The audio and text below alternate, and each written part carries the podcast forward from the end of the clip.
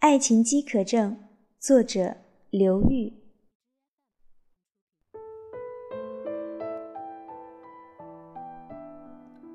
饥饿会影响人的判断力，这毋庸置疑。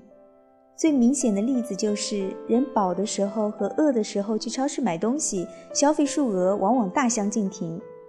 饿的时候逛超市，看见任何食物都两眼放光，有如失散多年的亲人重逢。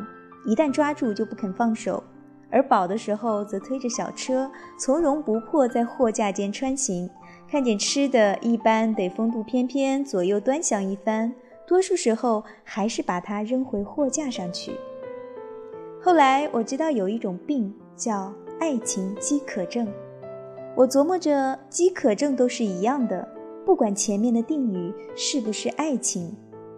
爱情饥渴症最大的临床表现就是迫不及待地将落入手中的随便什么食物都飞速地塞到自己的车筐里去，并且不管那个食物多难吃，都坚信它就是自己最想吃的东西，并且不管它的价格如何，都一定要把它买回家去。总而言之，被饥饿冲昏了头脑。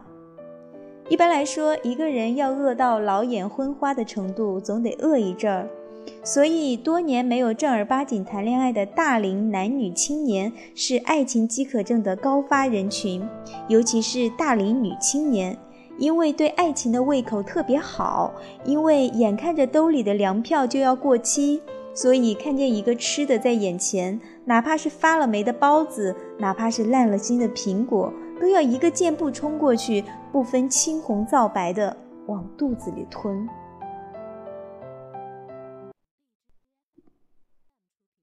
问题是，看都没看清的东西，直接往往肚子里塞，能有什么好的结果呢？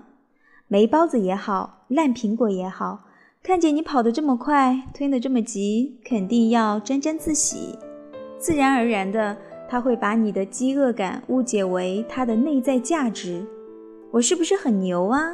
我是不是很酷啊？是不是有种我自己都没有发觉的神秘魅力啊？霉包子、烂苹果照着镜子，抹着自己的大背头，越看越得意。不行，既然我这么牛，这么有神秘的魅力，哪能这么轻易的就出手？所以便是霉包子、烂苹果，看你跑得这么快，也要在你伸手的一刹那，把自己的价格上调个百分之五十、八十的。所以我们才看到无数的兄弟姐妹痛心疾首的抱怨：什么东西呀？要财没财，要貌没貌，要钱没钱，架子倒是大得很。那可不，你给人家那么多的颜色，人家哪能不开染房呢？霉包子因为你给的那点颜色，把自己看成了新鲜包子；新鲜包子因为那点颜色，把自己看成了红烧肉；红烧肉因为那点颜色，把自己看成鲍鱼、鱼翅。反正你的爱情饥渴症造就了对方的自大狂。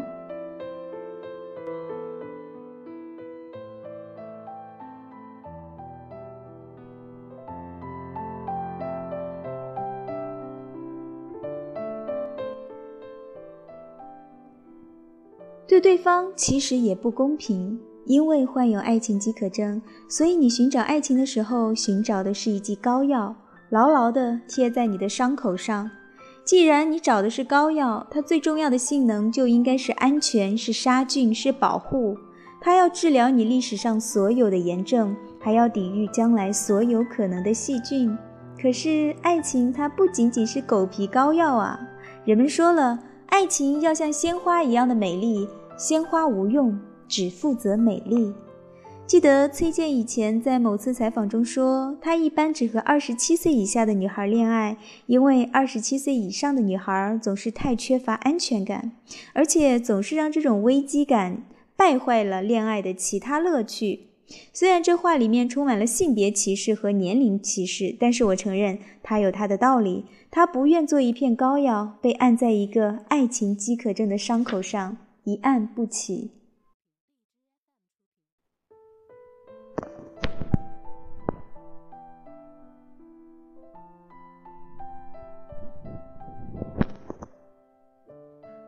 英语世界有一句被说的有点烂的话，翻译成中文就是“我爱你不是因为我需要你，而是因为我想要你”。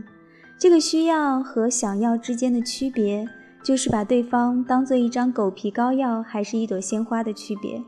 如果一个女人因为钱而嫁给某个人，那她就是把他当做了钱包、狗皮膏药的一种。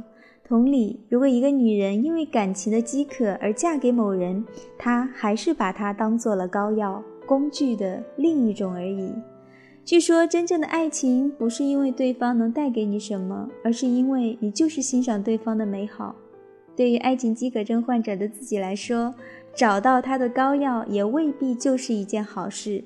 饥饿是一种蒙蔽，所谓“饥不择食”，说的就是这个道理。等你把自己随手捞来的包子、苹果塞进肚子，大半饱之后，也许会突然的发现，其实你并不爱吃这些包子、苹果，其实这些包子、苹果并不美味。怎么办？把剩下的扔到垃圾桶里去？可是浪费粮食，缺乏基本的公德心。所以说，当你推着购物车在爱情的超市里穿行的时候，再饥肠辘辘，也要有耐心。耐心是一种美德。其基本道理就是，你的饥饿不应该是让一个没包子糟蹋你胃口的理由，也不能是你浪费一个好包子的理由。很多时候，冲动里面有一种快感，而另一些时候，远离则是一种操守。